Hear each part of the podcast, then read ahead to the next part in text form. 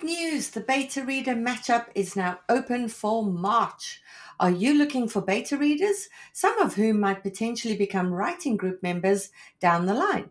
Are you wanting to be matched up with those writing in a similar genre and time zone so they can critique your work as you critique theirs at the same time?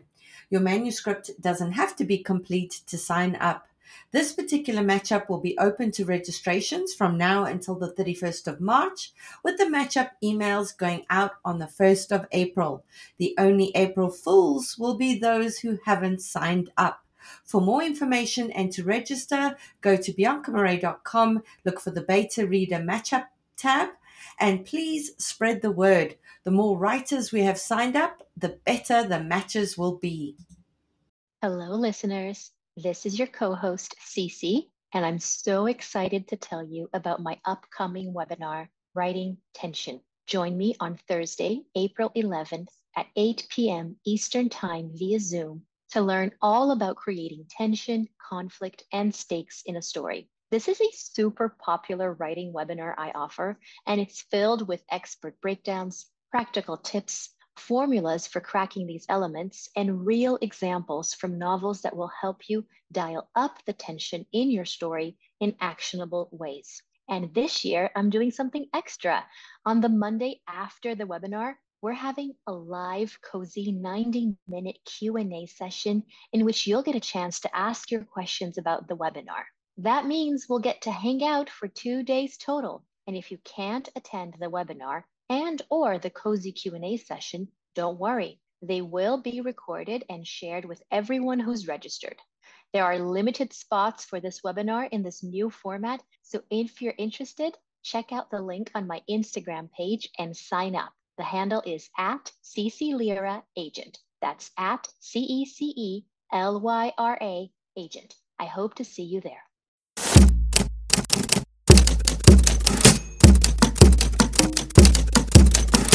Hi there and welcome to our show, the shit no one tells you about writing. I'm Bianca Marais and I'm joined by Carly Waters and Cece Lyra from P.S. Literary Agency. We'll be kicking off today's episode with our usual Books with Hooks segment, after which we'll go to today's guest. Hi everyone, welcome to another Books with Hooks. As per usual, we're going to dive straight in. Carly, will you kick us off with the first query letter? Dear Carly, I just logged off Zoom from the deep dive workshop with Jane Friedman, and I have to thank you, Bianca and Cece, for putting together so many ways for emerging writers to learn. It's astounding. Because you're interested in smart book club fiction, my dual POV, 90,000 word upmarket novel, Hands Free, could be what you're looking for. The story of a control freak who loses control. It combines the tone of Emma Straub's Modern Lovers with the troubled marriage of Laura Zygmunt's separation anxiety, and the neurodiversity challenges of Ali Benjamin's The Mashup. Content warning for disordered eating. One glorious morning, newly separated mom, professional baker, and control freak, Alyssa Stern, breaks both arms in a bicycle accident. The timing couldn't be worse. She's still adjusting to solo parenting. Her artisanal cookie company has just landed an influencer's New Year's Eve wedding, and without working arms, Alyssa can't eat away her stress in secret. When her estranged husband, Jeremy, a struggling freelance illustrator with undiagnosed ADHD, learns what happened, he leaps at the chance to repair his marriage. Jeremy moves back in to care for Alyssa and their exuberant daughter, Gertie. But bathing, dressing, and hand-feeding Alyssa while managing his client's demands soon overwhelms him. As Alyssa fights to regain the use of her arms and Jeremy makes life-changing discoveries about the disorder, it turns out he and Gertie share. The big wedding looms. To avoid ruining the event and her business, Alyssa must learn to relinquish control. And to save the Stern's marriage and finally find his professional footing, Jeremy must embrace the unexpected upsides of neurodiversity. Hands Free was inspired by my husband's bike accident, the aftermath of which had me doing everything for him, right down to bathroom duty. I found myself wondering what might happen if the roles were reversed. The ADHD angle is informed by my personal experiences too, since our son has the disorder. I'm a freelance writer with bylines in dozens of publications, including the New York Times and Epicurious, and fiction forthcoming in Mom's Egg Review.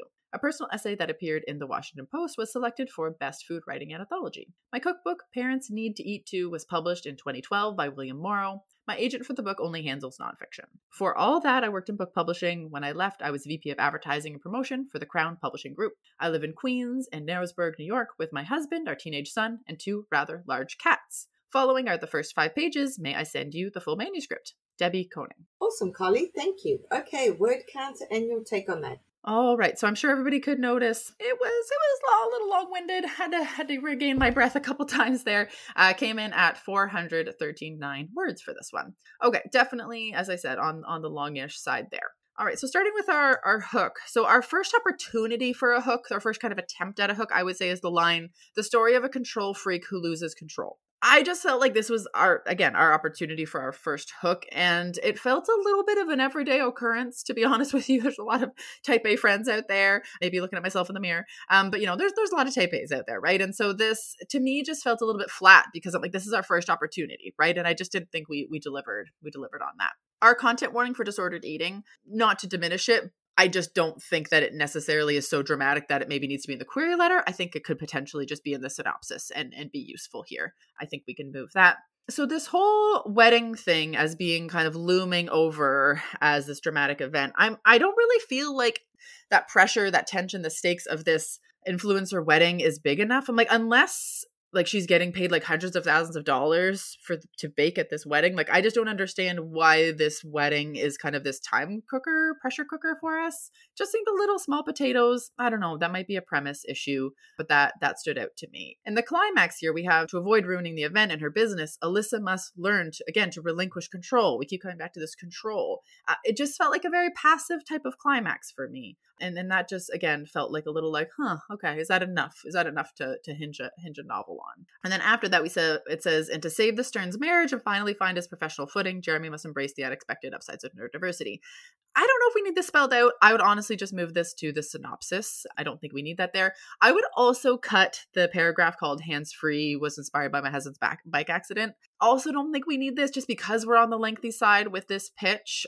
I don't know. I'm torn because I'm like, yes, it does obviously infuse personal connection here, but it's so long that I think this is the paragraph to go, because I think your bio paragraph's great and I wouldn't want to lose words there. Wonderful, Carly. Thank you. Okay, can you give our listeners an indication of what happens in those opening pages? So our opening pages, we meet Alyssa, our main character. We open with her kind of getting up early in the morning, working on her pastries before everybody gets up for the day. Her daughter's getting a little late for school, so she's thinking about everything she needs to do. They are what we believe to be kind of like upstate New York type of vibe. The husband, or estranged husband, ex-husband, we're not kind of sure at this point, is living in kind of like the Airbnb property on like the back part of their property. So he's not living in the main house. He doesn't get up with the daughter for the morning. So she's like trying to do all this stuff, trying to get her daughter at the door. The bus comes, the daughter gets on the bus, and then all of a sudden we switch to the husband's POV, and then he's kind of like, oh shoot, I didn't get up again. I'm like, kind of potentially he's depressed and isn't kind of able to get out of bed and be able to help the family. He lights a joint. The wife kind of goes looking for him, opens the door, and she's like, there you are, in kind of a low tone. And that's where we end. Wonderful. Thank you. Okay. What was your take on them? All right. So I really liked our first paragraph. I think we started out strong. Again, it's back to this control thing, but it says Alyssa Stern had everything under control. So, okay. I do like that part. I think we overdid it a little bit. There was a line that said, Alyssa felt fizzy, like champagne was coursing through her veins. I felt like we were like doubling down a little bit there. That's the type of thing that I would cut. So there's a lot of this where I felt like this felt a bit drafty to me, because I'm like, right, there would be a line that would be great and I'd be like, keep this, and then right next I'm like, cut this. Do you know what I mean? Like, it just felt like I really just needed a red pen in there to be like, what is useful? I always feel like starting our day in the morning, getting your kid ready for the bus, setting out your clothes for your daughter, feeding the dog, like that to me, honestly, guys, this is the boring stuff. This is the boring stuff of life. Does this need to be in our novels? I really think we need to skip over some of this stuff. There's a line that says, already she swept the Oreo crumbs from her bed, stashed the near empty package in the bedside drawer where she and Jeremy used to keep sex toys. Keep that. That's great. And then the next bit, then we're going into like getting the lunchbox ready. That, again, that's the stuff we cut. So keep the sex toys, cut the lunchbox. That's my main note. That's my main note here. Overall, I felt like this could really benefit from really thinking about like, what is the goal of every scene? Are we accomplishing everything we set out to do here? And I couldn't really figure out what we're trying to establish in this opening scene, that she has a job. Okay. That the couple is separated. Okay. But like the rest, that whole like woman and having a harried life, so busy, can't keep her head on straight. I'm like, I don't know. I just wish that maybe something else could have happened in that scene. Then we go to the husband's chapter 2. There's a section I really like, which again, we're in his point of view. It's third person, but he says, have a great day, Noodle. He mutters and stands in the doorway barefoot. I was like, I love that he calls his daughter Noodle. Like, how cute. Just love that. But then it's like, he's going to switch on the coffee maker. And I'm like, well, we just saw your wife do the coffee maker. So like, I don't really want to watch both couples turn on the coffee maker in their own POVs. So I honestly think there's a lot of potential here, but it felt a little drafty. I'd be getting the red pen out here. Thank you, Carly. And I think that this stems often from just insecurity as a writer. It's just feeling like you haven't made your point. And so you're going to write extra to make your point. And what I liken it to is think about if you had to do a line drawing of a ballerina. And there are artists in the world who can draw the most beautiful ballerina without ever picking up their pen. They do it all in one go. And it's just the silhouette of the ballet of the ballerina, but we know it's the ballerina. And can you imagine if they then started coloring it in like crazy, just black ink everywhere? That would obliterate the entire ballerina. So more does not clarify something for readers and viewers of art sometimes. Sometimes just having that simple line drawing is going to make it so much more clear than adding more and more and more and more lines that just detracts from that. And that comes with time. It comes with experience. It comes with asking your beta readers, please be brutal. What doesn't need to be here, etc. Certainly that was the process for me. Okay, Cece, let's go to your query letter. Dear Cece, thank you for taking the time to read my query. I love the podcast and hope to have a chance to meet you in person at Thriller Fest this summer. He Can't Get Away With It, an adult psychological thriller complete at 80,000 words, will appeal to fans of Karen Slaughter and is reminiscent of Alison Galen's The Collective and Samantha Downing's He Started It. Poppy Morrison is angry at the jerks at the office, at her brother, at the police, but mostly she's angry at Greg Webster, her mom's ex-husband. Greg violated her family when he stole thousands of dollars from her mother and molested her niece. He was not brought to justice by the legal system and has disappeared, which eats at the edge of her sanity. Although her brother wants to move on, Poppy cannot. While searching her mom's garage, she stumbles across something that shakes her to her core, the missing poster of a little girl, Madeline, who once called Greg Dad. Determined to find out what happened to the girl, she turns to a popular social media app, Bird, where she meets a group of people who feel the same way she does, driven to the brink by perpetrators who got away with victimizing a loved one. Poppy teams up with one of her new online friends, Vulture, to investigate Greg and Madeline. Things become urgent when they discover Greg is living with a new woman and two young girls, shifting the mission from search to rescue. Dark fantasies of vengeance punctuate the narratives as Poppy races against time to save the family and discover what happened to Madeline. Driven by rage and influenced by outside sources, Poppy ends up in a situation more dangerous than she could have imagined and finds herself asking, does she want to bring Greg to justice or exact revenge? Writing under the pen name Olivia Day, I am a longtime lover of thrillers, crime, and mystery. I'm the co-host and executive producer of the Thrillers by the Book Club podcast. I am a graduate of International Thrillers Writers, Online Thriller School, and a member of Sisters in Crime, Mystery Writers of America, and I.T.W. In my day job, I work as an enterprise program manager for an advertising technology agency. In my personal life, I'm married to my high school sweetheart and a dog mom to our rescue pup, Ellie. I'm also a caregiver for my mother who has younger onset Alzheimer's. This is my first novel. May I send you the manuscript? Warmest regards, redacted. Awesome, Cece. Thank you. Okay, what was the word count and what was your take on that? This is clocking in at 429 words. Will I see you at Thriller Fest? That's fun. I'm looking forward to that. So minor thing, you're using hyphens instead of M dashes. I would just use the M dash because the M dash is a lot of fun. If you just don't have the M dash in your keyboard or whatever, that's fine. I heard that Google Docs doesn't have the M dash. I don't know. I don't use Google Docs, but if that's the case, don't worry about it. The plot paragraphs. There's a clause that reads, she finds the missing poster of the little girl, Madeline, who once called Greg Dad. Does this mean that she is his daughter? I guess my question is, I don't know what that clause means. Like, are you trying to say that Madeline was a stepdaughter, but called him Dad? Like, I guess that confused me, and I don't want to be confused because that's the impetus that sets her on her hero's journey.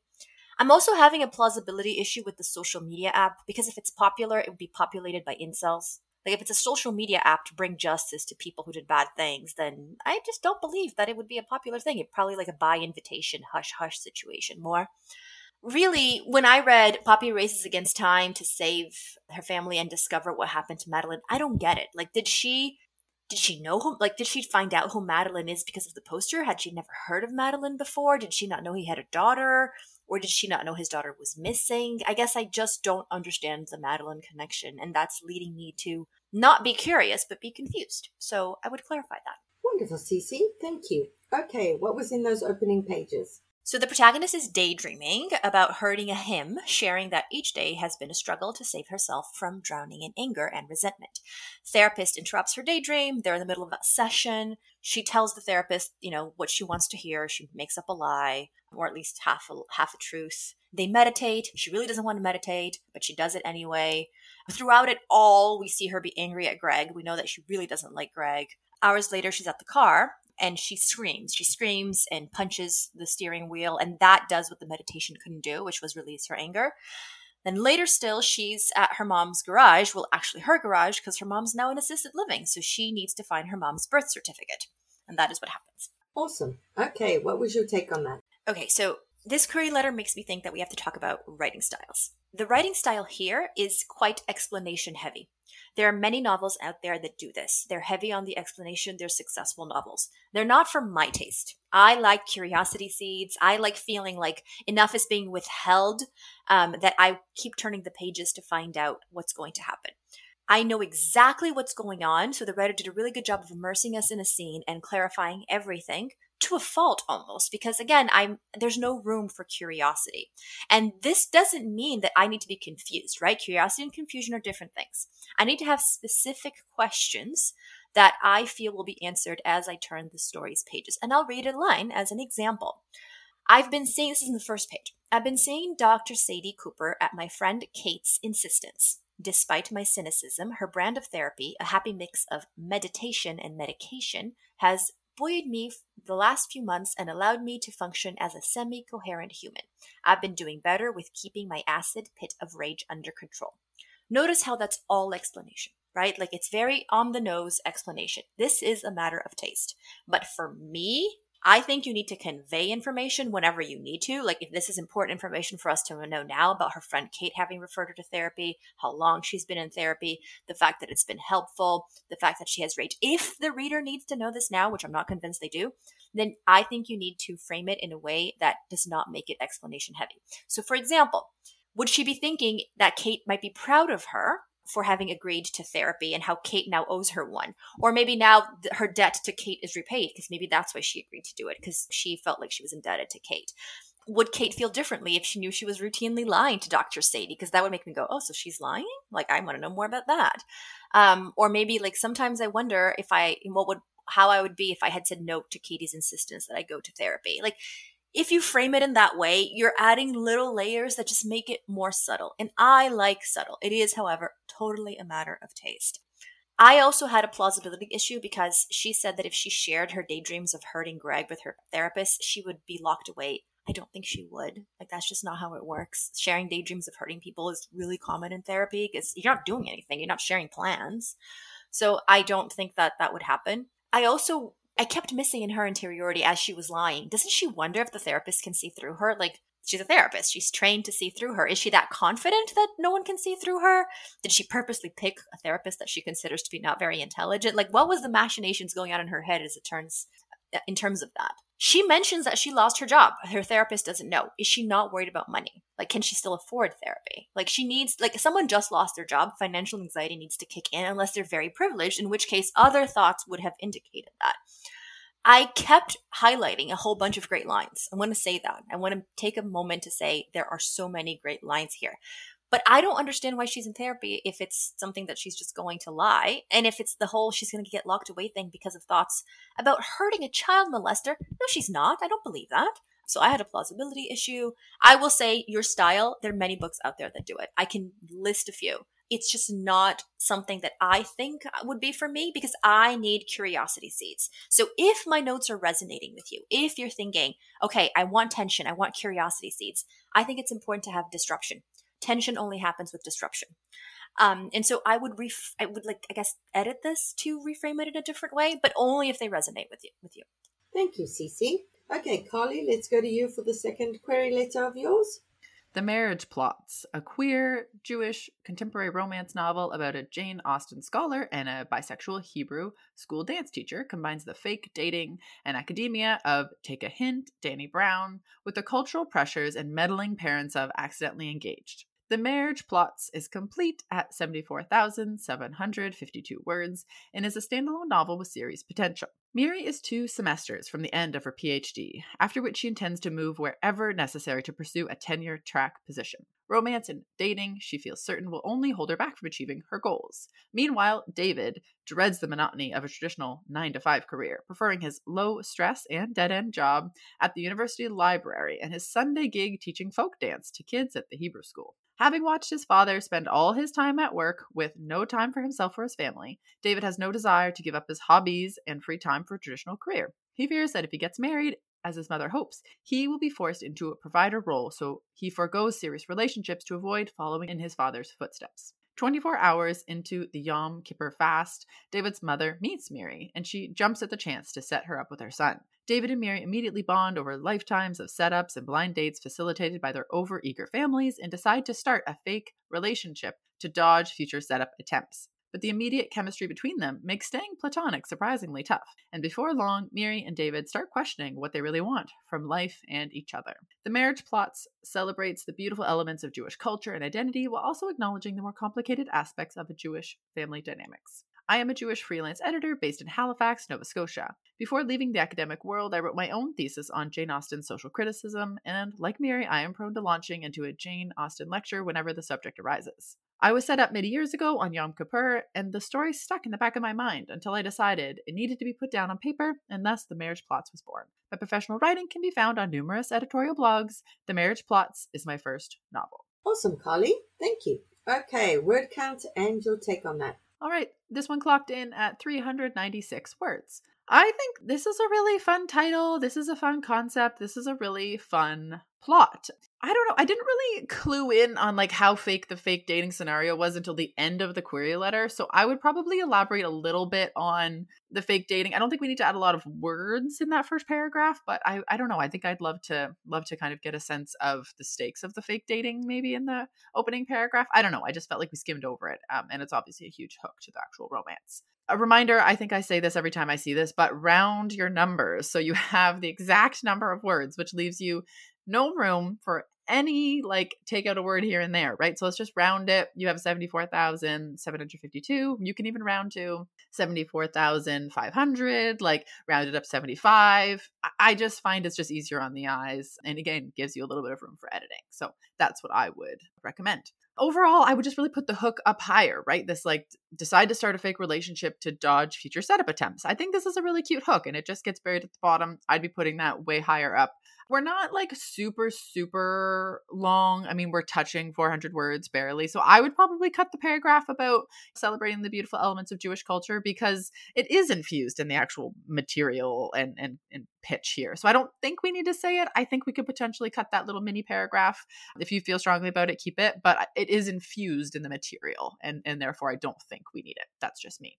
And I have another line to cut as well in the bio paragraph. But yeah, those are my notes. Thank you, Carly. Okay, what was in the opening pages? We start with dialogue between our main character and her mother, talking about coming home for Yom Kippur. She is talking about how she is not going to be doing that. And they go back and forth about how it doesn't work for her. She talks about she's going to see her mother another time, and that's fine. Then she goes into a English 101 lab kind of tutorial where she's talking to the students. We do go into a kind of like lecture style. We're learning lots of information about Mary Shelley's Frankenstein.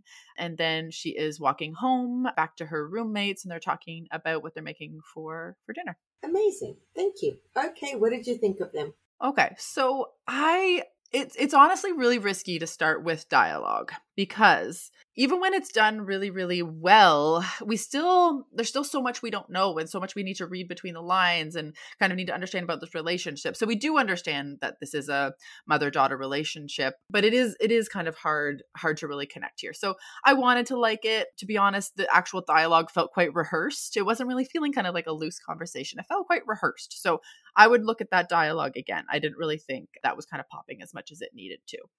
A lot of things I think can be condensed here. I do think we're going into academia too much for my personal taste.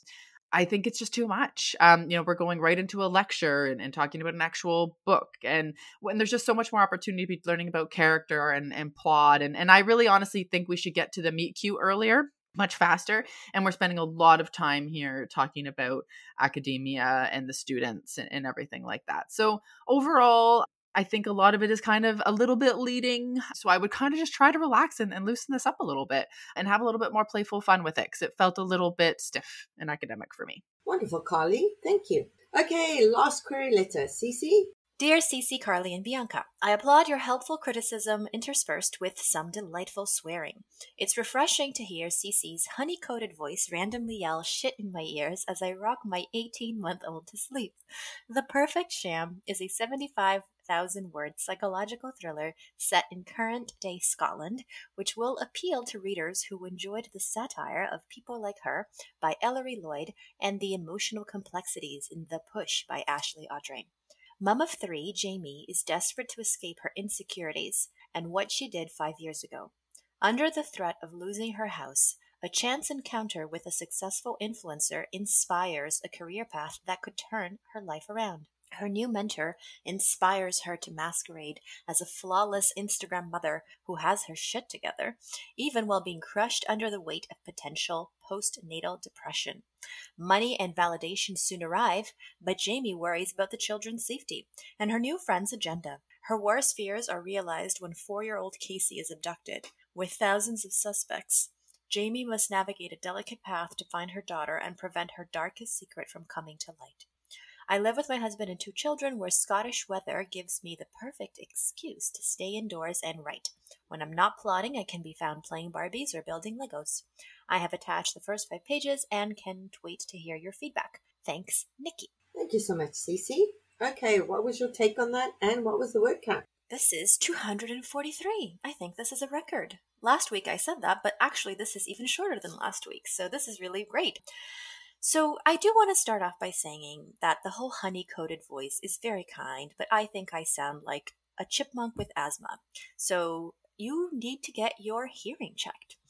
Okay, I love this query letter. It is so well written. It's short. It's to the point. I get exactly what's going on. I'm going to have notes for you, but please know that if this lands in my inbox, I'm going to be so happy, and I'm just going to request pages. Okay, so you're using inspires twice, really close to each other, about the same thing. So maybe the second time you can just say encourages instead of inspires. It's just to avoid repetition. Your comps are great. I'm going to stop saying what's great about this. What can be better? Okay. Maybe you want us to allude to the fact that the secret could put her behind bars, because that would specify the stakes. You've mentioned that the secret that she's keeping is a big deal, right? And it can't come out, which I love. It's just more sources of tension. But perhaps if it's the sort of secret that could, I don't know, land her in jail, clarify that, because that just makes it even better. But just like, this is excellent. This is a great, great, great job. Like, I really, really like it. High praise indeed. Okay, let's talk about those opening pages. All right, so chapter 1, the protagonist is in her room wondering how it came to this. She feels judgment from the stuffed animals around her, and she wonders, well, why shouldn't they judge me, because everyone else is pinning me to the cross? And it's all her vanity's fault. Her fiancé calls out to her from, I think, a different floor. And she thinks he's there. Oh, he's finally here to end it, right? Because everyone's abandoning her. So at first she hears his footsteps coming closer, but then he leaves. And she thinks, again, this is all her fault. High school taught her that you're never more vulnerable than when you think you're safe. But she forgot that lesson. So and now she's suffering. The playroom that once upon a time had a child in it no longer has a child in it. Chapter 2 is 6 months earlier. She's at a party. Her daughter is playing, a children's party. Her daughter comes to her and says that a child hit her. She deals with it in a very level-headed sort of way, like, honey, you're okay, don't worry about it, go play. The mom, who's who's the mom of the other child, right? Like the child who supposedly hit her daughter, comes to her and is kind of like frosty about it. She says, you know, your daughter scratched my daughter. And the protagonist in her head has a lot of anxiety, but in her behavior, she's trying to keep cool and trying to say, hey, that's just kids. You know, my daughter says your daughter hurt her and it's okay. They're just children. The mom, again, is awful to her, like this other woman, but we do see her anxiety. And then this woman leaves, and as she's leaving, she bumps into this other woman who the protagonist then realizes is the mom influencer she loves, the person whose life seems exactly like she imagined motherhood to be, but not at all like motherhood actually is.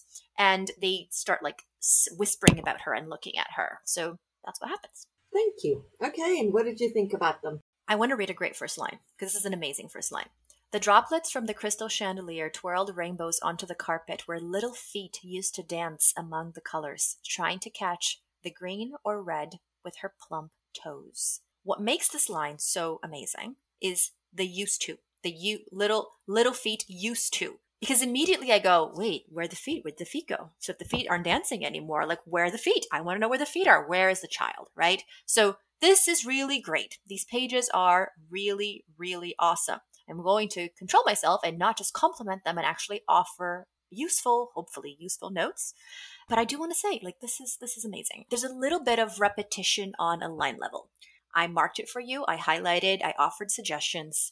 On writing on a line level, there's a paragraph that I line edited for you, just offering suggestions on what you could do. Your writing is at like 95%. You need a 5% push to make this perfectly polished. This is normal. All drafts have this. It's just that there are sentences that are longer than they have to be. There are repetitions of words, like I said. Some words aren't the strongest words possible. Like the word fun, when you're talking about the way the Insta mom framed her life, there's got to be a stronger word, right? Like I'm offering you suggestions. Ignore my suggestions if they're not resonating with you, but do a line edit of this because you're that close. Usually I don't spend too much time talking about writing on a line level because there are structural things that need work. And there are no structural things that need work in your case. So this is excellent. Then my second note for you is interiority in chapter 2. I do not have children of my own, but I am a godmother. And I used to take my goddaughter and her best friend to parties all the time years ago. If someone told me that my goddaughter bit their child, I'd be very skeptical. It's not that I would automatically say it would never happen because, of course, you investigate, but I would just be like, Chloe would never do that. Like, she was not a kid who bit other kids. It's ridiculous. I've never heard this of anyone. It's the first time. If I did hear it, it would be the first time. My point is, her interiority should reflect this. If her daughter comes to her and says, Mommy, the child bit me, is her daughter always saying this? Or is this the first time her daughter is saying this? When the mom comes, the other woman comes and accuses her child of actually having been the one who scratched. Has this ever happened to her before? Has her child displayed, I guess, behavioral problems might be excessive, but like, has this ever happened to her kid? Is she skeptical or is she like, yep, that's my kid. Probably she did scratch this other kid. And it doesn't actually matter because there's no right or wrong, but her thoughts should reflect whether it's the first time, how common this is, etc., etc.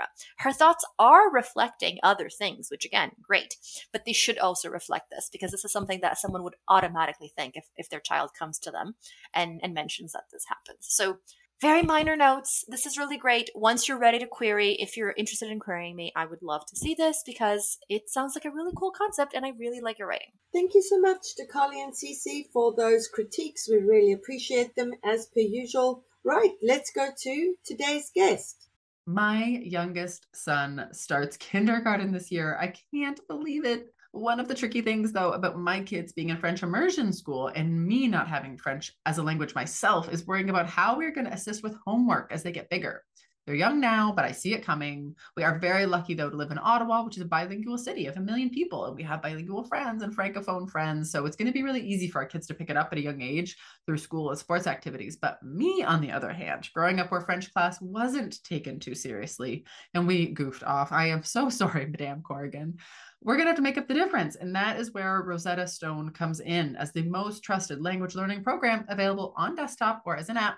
And it truly immerses you in the language you want to learn. Immersion is a proven way to learn a language. Instead of memorizing and drilling vocabulary words, you learn by matching audio from native speakers to visuals, reading stories, participating in dialogues, and other practical language skills to fast track your ability to communicate fluently. There are no English translations in the product. You're getting trained to listen, speak, read, write, and think in your new language. Rosetta Stone users especially love the speech recognition feature. As you practice speaking, Rosetta Stone uses advanced voice recognition technology to match your audio to audio from native speakers, and then gives you feedback on how well you're pronouncing words. You can really hone those pronunciations, which we know is key to sounding fluent. It offers 25 languages from Spanish, French, Italian, German, Chinese, Korean, Japanese, even Dutch, Arabic, and Polish. This is the best language program to get because they have been the expert for 30 years and used by millions. Thousands of companies and government organizations use Rosetta Stone to support language learning training online. Of all the apps, it is the best at speech recognition technology, so it compares your sound waves to those of native speakers. Rosetta Stone has a patented speech recognition engine called True Accent built into the program. So as you practice speaking, you're going to get your feedback on how well you're pronouncing words. Other language apps use speech recognition to detect what you said, but Rosetta Stone tells you how well you said it compared to native speakers. It's like having a personal trainer for your accent. Think about the cost of a one-month language course. Think about the cost of a one-hour private tutoring session. But with Rosetta Stone, you enjoy a lifetime membership and accessibility on desktop or app. And right now we have a special offer for you guys that is 50% off. That is lifetime access to 25 language courses on Rosetta Stone for 50% off, a complete steal.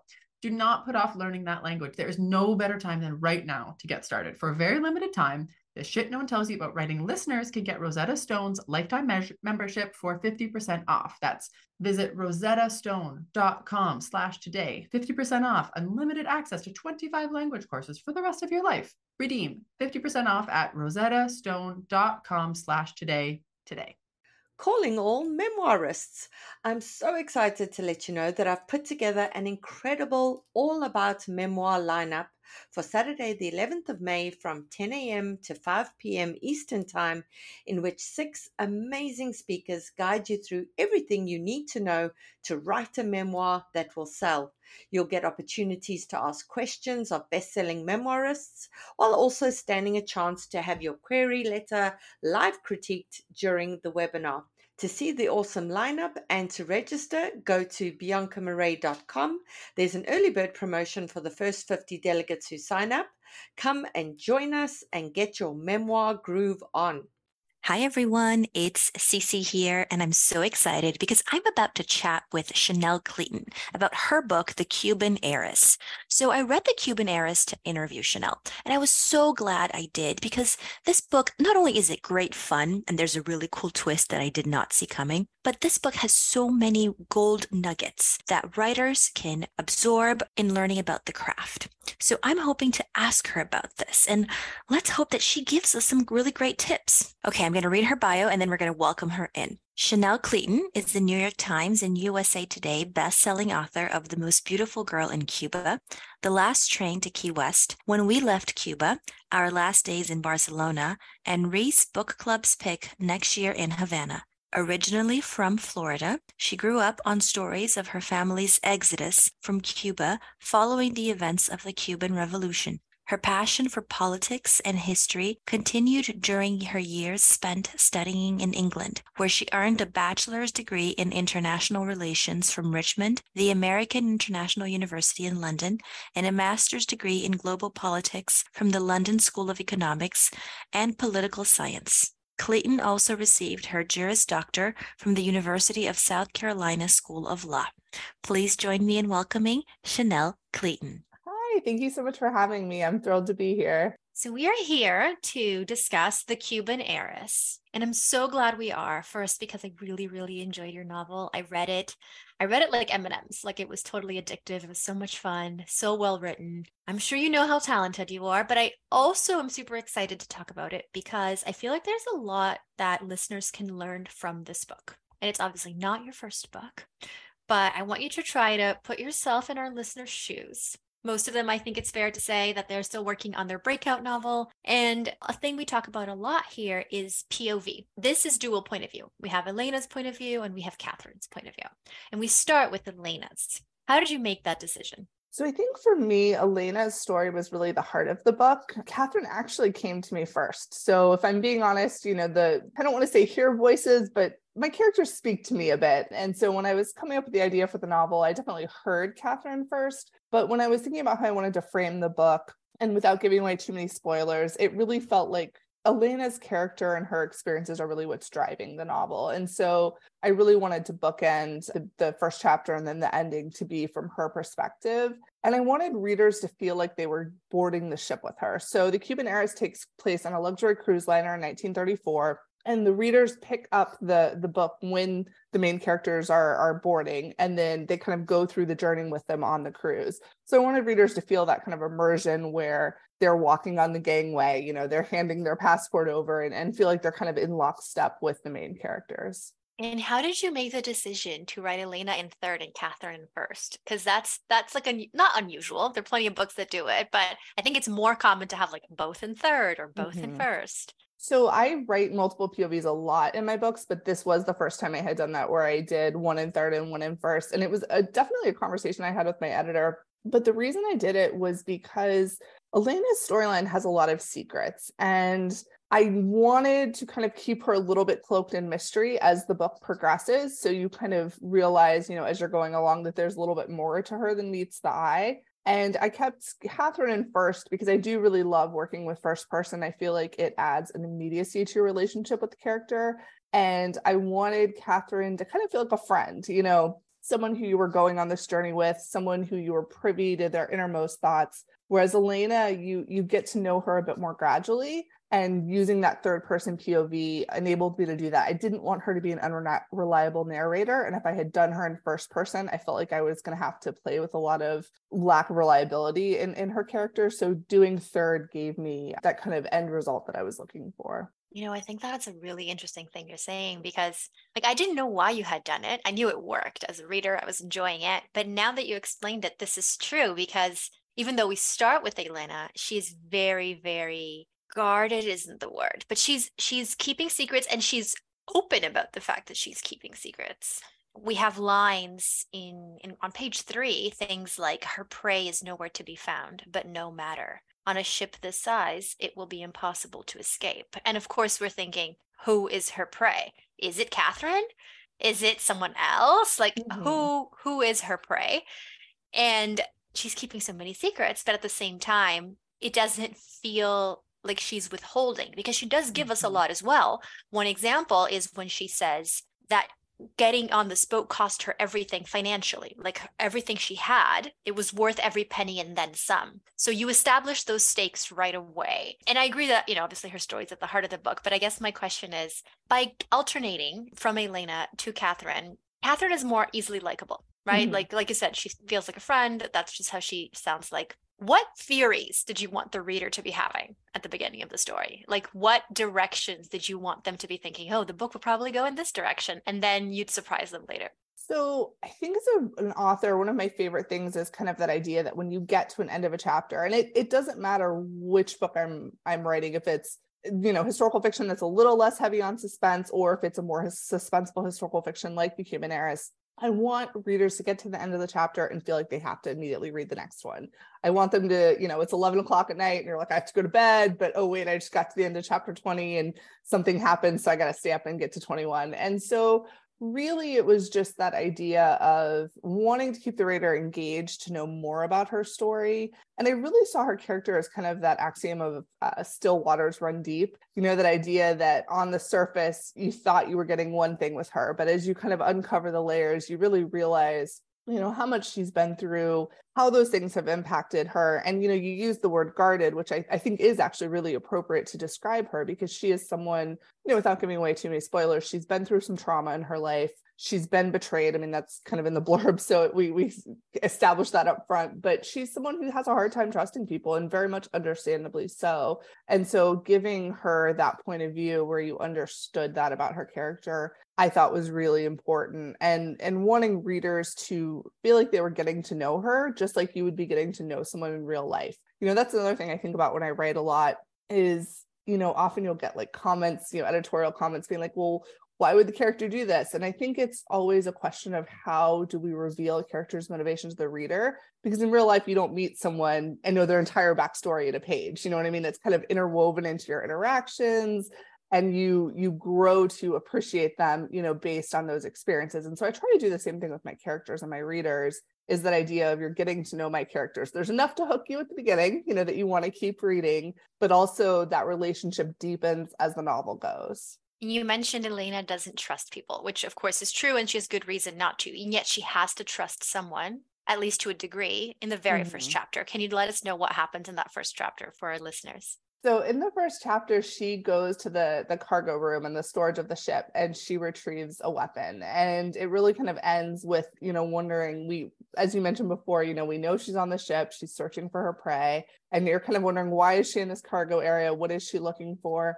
And while she's there, she comes across a man who she sort of concludes is likely involved in some of the smuggling that's going on. So during this time in the 1930s, you have the end of the Cuban Revolution of 1933, and there were a lot of rumors with the SS Morro Castle, the real-life ship that the book is set on, that they were smuggling weapons to Cuba because there was quite a bit of political unrest at the time. And so she sort of crossed paths with this man who she believes has an agenda, and they have a connection in common. They have a man that they've both relied on. She's gone to this man in New York for documents. He's, you know, worked with this man to smuggle weapons. And so, you know, I think there's a bit of a kinship in the fact that Elena's Cuban, she's been living in the U.S., but obviously has strong ties to her homeland. The man she meets, Julio, is Cuban as well. He's, you know, involved in some of the activities going on in Cuba. And so I think there's a bit of an understanding and connection there with them, where they come from the same place and they can kind of start almost in the middle of a conversation, proverbially, because they do have kind of that shared understanding and that shared knowledge. And obviously, I mean, I feel like all readers will agree with me, but when I saw her interaction with Julio, I was like, don't trust him. I understood why she had no choice, right? But at the same time, I was like, oh my gosh, this is going to come back and bite her. Like, I was just really nervous for her. And I think that that's part of the genius of starting a story in that place, because we become invested in, we saw her make a decision. We were in her head as she had to calculate really fast in the moment, because his presence there was not expected. It was a disruption that upped the tension, upped the stakes. And so I was really invested. And I was surprised by the reveal, which we will not say what the reveal was, but there's a really cool twist. And all I'll say is that it has to do with a relationship. You think it's one thing, but really it's another. And there's a blurb at the back of your book that reads, "A tense, compelling thriller in which we are never sure who is the hunter and who is the hunted." I loved that blurb, don't get me wrong, but I mean, I guess until the twist, I was like, I know who's the hunter and who's the hunted. Like, this person doesn't know how to read, I guess. And then, of course, I found out that I did not know. I was surprised, and it made total sense in retrospect. And I was like, oh, I should have seen that coming. But it was so much fun, right? Which is what we want when we read books. My question to you is, given all this intricate plot and very careful dance between withholding and revealing, which is so hard to do. It's like a web that you're creating. Everything's intentional. It's a delicate balance. Do you plot, or are you a pantser? What's your situation? And you're laughing, so I'm guessing there's a story there. I don't plot. Are you serious right now? You don't plot? Like, not at all. Like pantsers, rejoice. I don't plot at all. Yes, no, I am a pantser. I've tried the other, it does not work well for me. Yeah. So no, the one tip I will give, if you're a pantser and you're working with multiple POVs or multiple timelines, or, you know, anything where you're switching scenes and those switches are so important, is I write in Scrivener. And I really, really love Scrivener. It's a program that you can purchase. And what is great about it, I write in the novel with parts, like format that they give you. And you can move the scenes around really easily. Like, you literally just drag the scene and it you know, moves to a different place. And I work with that a lot, because obviously, yes, like, I have to be very careful about what I'm revealing in one storyline and how that's going to impact subsequent storylines. So having that tool at my disposal is really useful. But I don't plot. My characters really kind of just take me on the journey. And, you know, when I come up with an idea for my books, I have a very, very supportive agent, and my editor is great. And they'll kind of just go off a very small blurb that I will give them. Typically, it's just a couple sentences, and they'll let me run with that. And then I really build out from there. So, you know, I'll know the setting, I'll know the time period, I'll have an idea of who my protagonists are before I start writing. And then it really just, I don't know if I like just open my mind and try to think of what that first scene looks like. I always have to have the first scene. So I write in chronological order at the beginning, and then I will kind of dance around once I have like that first chapter or two, then sometimes I'll go out of order. And I usually know where I'm going to end up. Sometimes that can change a little bit, and how I get there can change a lot, obviously. But yes, definitely, I think the challenge and fun of writing comes out for me when I'm sort of waiting to see the story come out on the page. And then obviously revisions are super helpful for cleaning things up and realizing, oh, like I should have had this chapter go before this one, or I need to, you know, move this reveal here. And so I do a lot in revisions. Like my heavy lifting really comes out at that phase. And how long does it take you to draft that first chapter where it's, I guess, more intuitive based on what you're telling me? And then what does the revision timeline look like? And who helps you? Do you have beta readers, critique partners? I know you mentioned your agent and your editor, but I'm guessing maybe somebody reads it first or maybe not. No. So it's a hard question for me to answer because I will be honest, it's really publication driven. So I publish a book a year, and what that really typically means for my schedule is I will be drafting one book, editing one book, and publicizing another book kind of at the same time. And so it really becomes a dance of, okay, it's release week, so I'm not writing, I'm not editing, but release week's over and my edits are due. So now, you know, that's where my focus is going. So I don't know that I can really say exactly how long. I write pretty quickly. And I think some of that comes from, I wrote romance before I wrote historical fiction, and romance, you know, you publish like 3 books a year. And so you kind of get into that habit. So that has been very helpful for me, I think.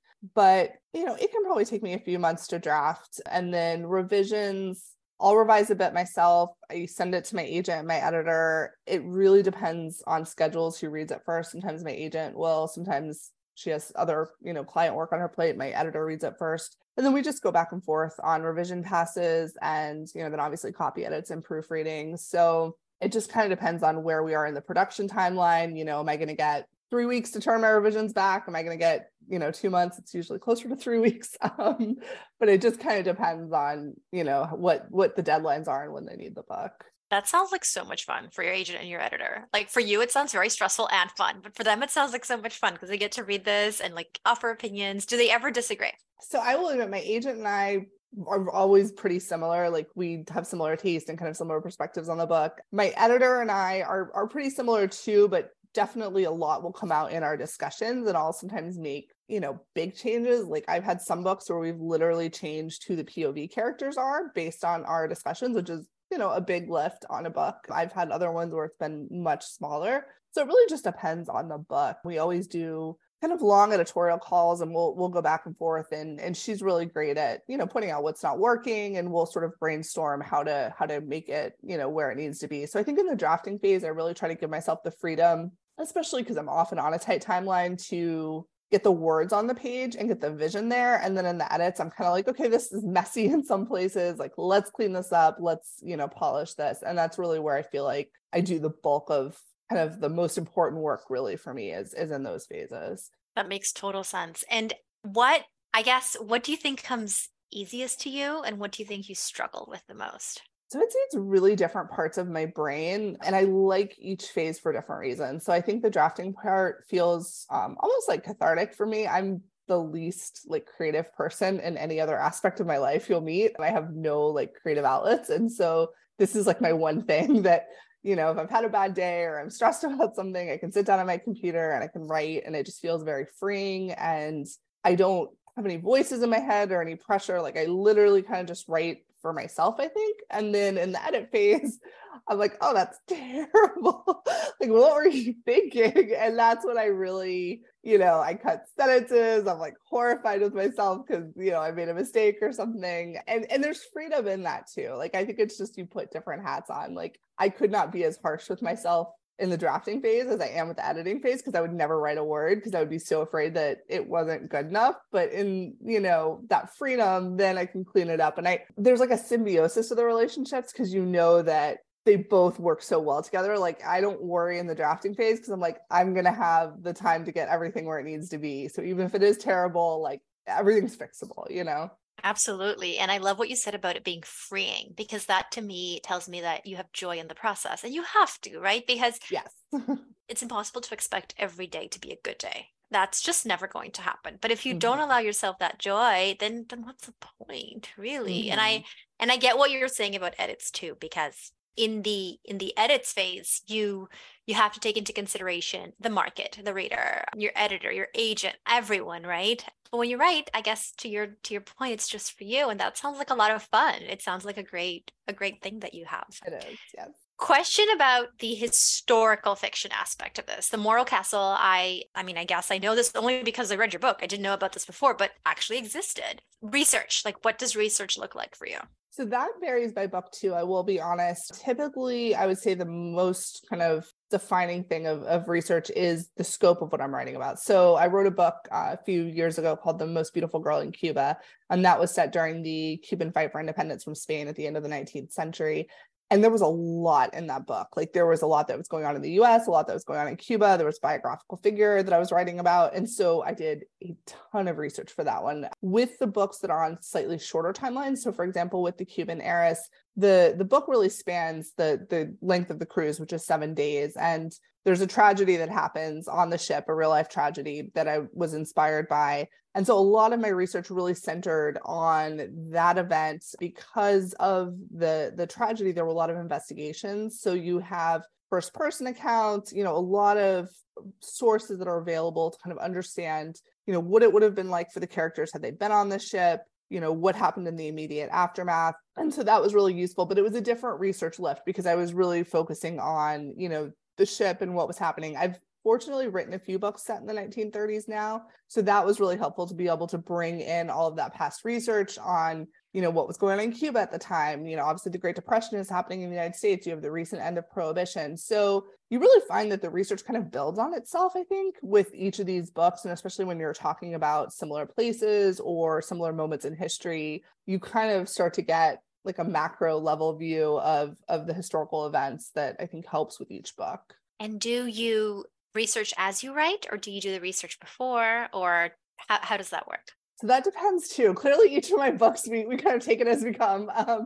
So it'll depend. So for my first historical fiction, Next Year in Havana, that was really inspired by, you know, me being Cuban American, the stories I sort of grew up on. And I had a lot of introductory knowledge about the Cuban Revolution. My family came as refugees after. So with that one, I really jumped into writing, and then I would fill in research sort of as I went when I needed. But I had a very, you know, clear story that I knew I wanted to tell. With some of my other books, like The Cuban Heiress, for example, you know, I'll do some front load research because that was an event that I was not familiar with until I, you know, started working on the book. And then as I write, obviously, you know, I sort of go down the different research rabbit holes of, you know, what would it have been like at, you know, the dinner, or what would it have been like to sit at the captain's table and that sort of thing. So it's a mix of both, I would say. You kind of made me want to be on the ship, and I'm not like a ship person, but it just sounded like so much fun. Not the parties or anything like that, but again, the relationships. I just wanted to be on the ship. I wanted to go back to something you said, that your background is romance. This is not romance, but there is romance here. There's romance in this story. And I think it just elevates it so much. Did you make that decision early on? Is that something that you wove in later? Tell us about that. So that one came pretty early to me. You know, I mentioned Catherine sort of spoke to me first, and she's one of the two heroines, and she has a romance with the man she meets on the ship. He's sort of a mysterious figure, a little bit of a scoundrel, and he really sort of matches wits with her. And that's what I wanted for her. I saw her, she's a very direct character. She has a lot of agency, and I wanted to sort of pit her with someone who would challenge her. I wanted her to be able to challenge him. And I really loved writing their dialogue and kind of watching the sparks fly between them. So I had so much fun writing their scenes that I really leaned into that. I think especially, you know, a lot of the books I write are dealing with heavier events, you know, the Cuban Revolution or the fight for independence from Spain, or, you know, in this case with the tragedy that happened with the Morro Castle. And I like to look at kind of that intersection between the personal and the political, and look at those moments in people's lives that even though you're going through these struggles, you still see these really beautiful, joyous things happening. And so weaving love stories into my books is something really important to me, because I think it really speaks to the human experience of, you know, what we go through when we go through difficult situations. And it's just something that, you know, I find joy in, and hope brings joy to my readers as well. And it's such a great way to develop character, because how we fall in love, what resistance we offer, if any, when we are falling in love, why we are resisting, if we are resisting, it all speaks to, you know, what happened in our lives before. You know, with Catherine, when she was so, I guess, skeptical of Harry, I think that made me curious to know, wait, how did she become who she became? And she's so open. We know Catherine's backstory. Well, except for the part about the twist, but we know enough to really understand her as a person. But there's a difference between understanding her and feeling with her. And I started feeling with her when I saw her interact with Harry. So that was so special. I need to know beginning, end, and twist. Was that something you knew, those three things, when you started? Like, was this first scene always the first scene? Did you change the first scene? The ending, did you change the ending? And obviously don't tell us what the ending is. Mm-hmm. The twist, the twist about the relationship. Did you always know that? Or did you like figure that out halfway through? Like, how did that happen?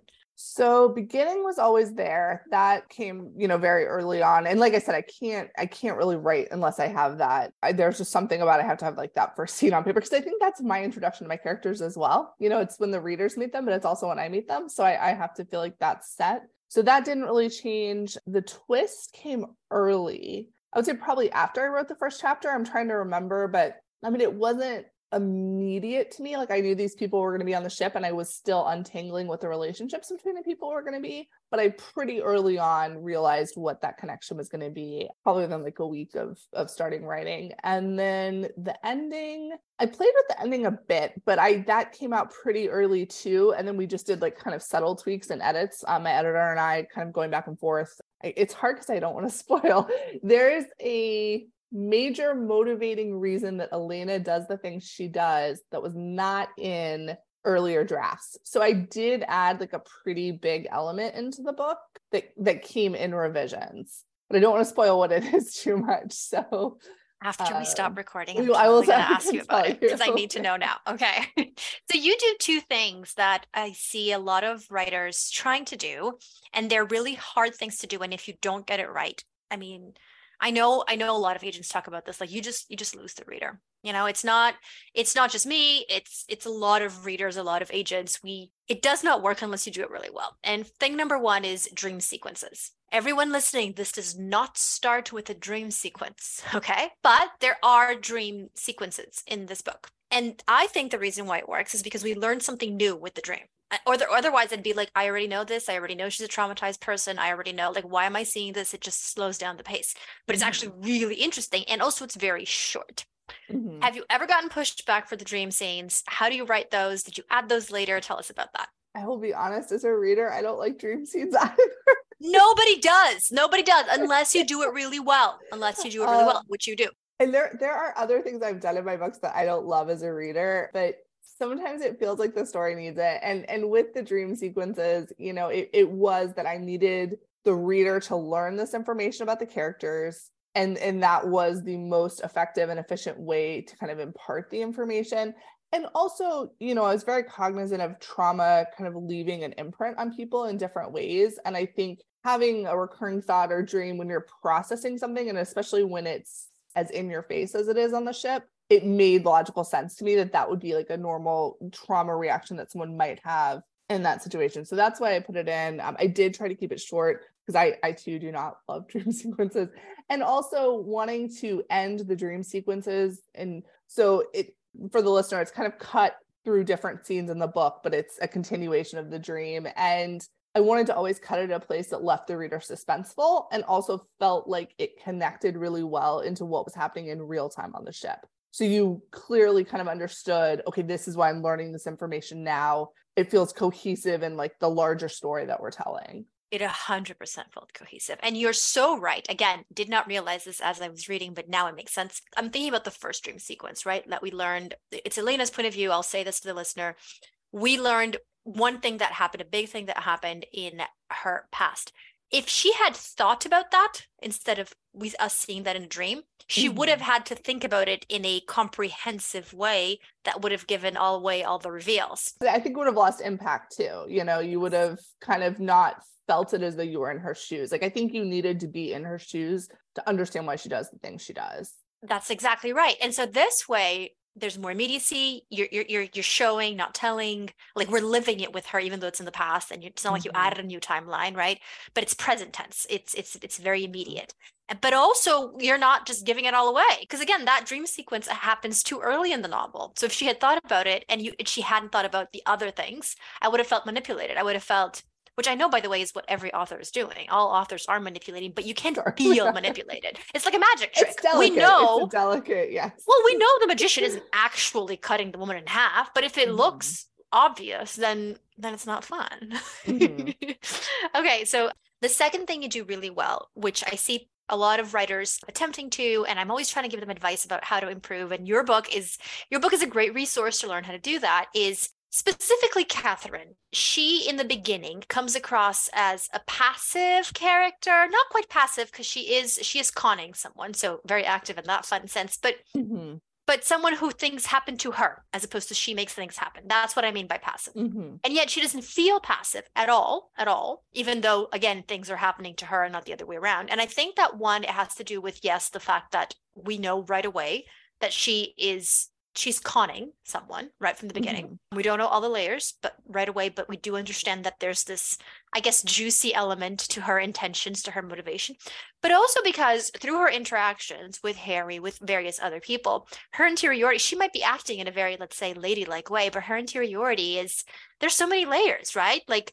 yes, she might be behaving like a proper lady, and let's face it, proper ladies, historically, things just happen to them as opposed to them making things happen. But in her head, she's very active. How do you write a character's interiority? It's something that just comes naturally to you. Like, do you have any tips for us? So that's part of why I love first person so much. And I know first person can kind of be controversial. Some readers hate first person POV, and I understand that. And that's one thing I love about it, is I really feel like it enables the reader to feel like they're in the character's head. And to be honest, I think many of us, when we read, I know I certainly do this, there's almost a self-insertion that happens. I mean, we sort of put ourselves in the protagonist's shoes and go through the novel as though we're going through the book. And so that's what I love about first-person POV, is I feel like it's a very natural vehicle for that. And I also really like to play with sort of appearances and, you know, that idea of kind of having a preconceived notion about someone based on how they look or the limited set of facts that you have about them. And then as you get to know them, you know, sort of peeling back those layers and realizing that there's much more than meets the eye, or perhaps, you know, you thought something about them and you were totally off the mark. And so that's something I enjoy working with in my books. I feel like that's, you know, something we all navigate in real life, you know, either how people perceive us or how we perceive others. And so in bringing my characters together, watching them kind of get to the heart of who each one is in a romantic sense or in a platonic sense, I think really unveils their character, and it helps you kind of root for them. Even if you thought they were someone you couldn't root for because on the surface they seemed so unlikable, you know, I think it sort of gets to a relatability that at the heart, you know, we all have commonalities between us, and you help to see that when you really strip away those layers and feel like you can have that intimate connection with a character. I love what you're saying, right? Like, you're talking about leveraging the reader's unconscious. You hear, you know, young woman conning a man into marrying her. The man thinks she's an heiress. This happens very early on, by the way. And you think you know everything there is to know about her. But then after the layers are peeled, you understand there's so much more. And that surprises the reader. And surprise is something that delights our brain. Because surprise makes us think, oh, if I keep on reading, I'll continue to be surprised. And, you know, it makes you revisit what you read before and kind of see it in a new light. And that's just so much fun, right? Like, it's that puzzle effect. We're putting a puzzle together, the story of these two women, the story of their journey. And it's just so, so great. I guess we're running out of time, but I wanted to ask you, what comes next for you? Like, because I need your next book, and you said you promised a book a year. So now we want to know what comes next. So my next book will be out next year. I am in the edit process right now. My edits are due in a couple of days, actually, so I'm in the thick of it. But it's set in Miami. It's a dual timeline, and it's set in a fictional mansion that's sort of a Gothic mansion at a time when Miami's really being developed. And there's two heroines, one's Cuban, one is American, and you'll see how their lives sort of intersect. But it has a lot of suspense, a lot of mystery. So it's been fun to work on. Thank you for making time for us in the middle of edits. Like, that's so generous of you. I will ask one more thing of you before I let you go. We always ask our guests on the podcast to recommend a book. It can be a book that you read and loved, or it can be a book that you haven't read, but you're excited to read. Let us know about something fun you're reading. So I am going to recommend The Gentleman's Gambit by Evie Dunmore. And I just finished it. I finished an arc. It's out December 5th, but it's historical romance and it is amazing. I've loved all of her books, but this one is incredible. It's just really like great banter.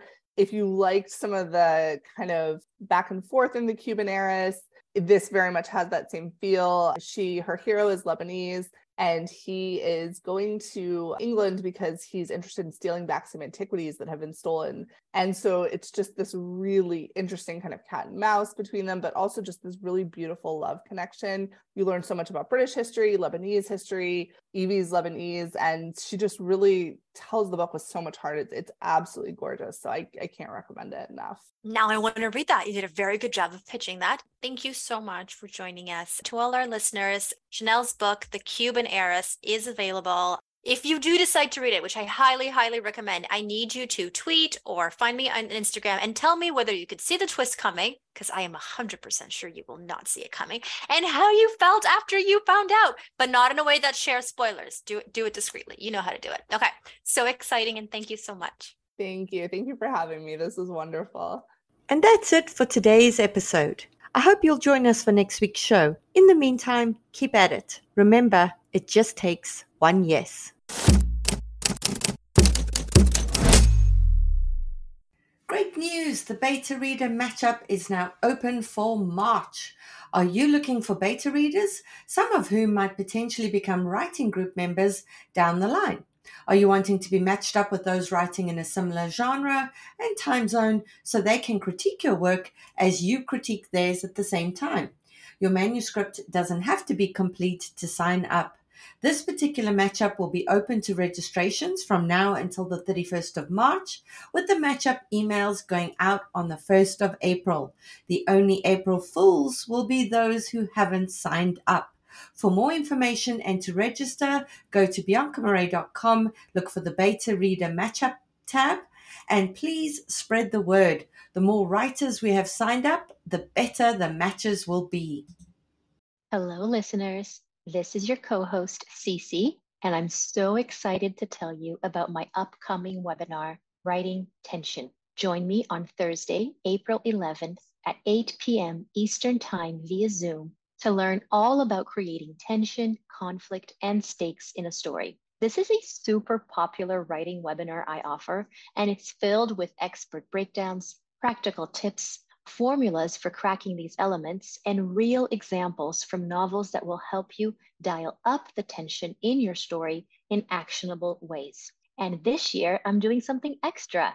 On the Monday after the webinar, we're having a live, cozy 90-minute Q&A session in which you'll get a chance to ask your questions about the webinar. That means we'll get to hang out for 2 days total. And if you can't attend the webinar, and or the cozy Q&A session, don't worry. They will be recorded and shared with everyone who's registered. There are limited spots for this webinar in this new format, so if you're interested, check out the link on my Instagram page and sign up. The handle is @cece_lyra_agent. That's @CECELYRA agent. I hope to see you there.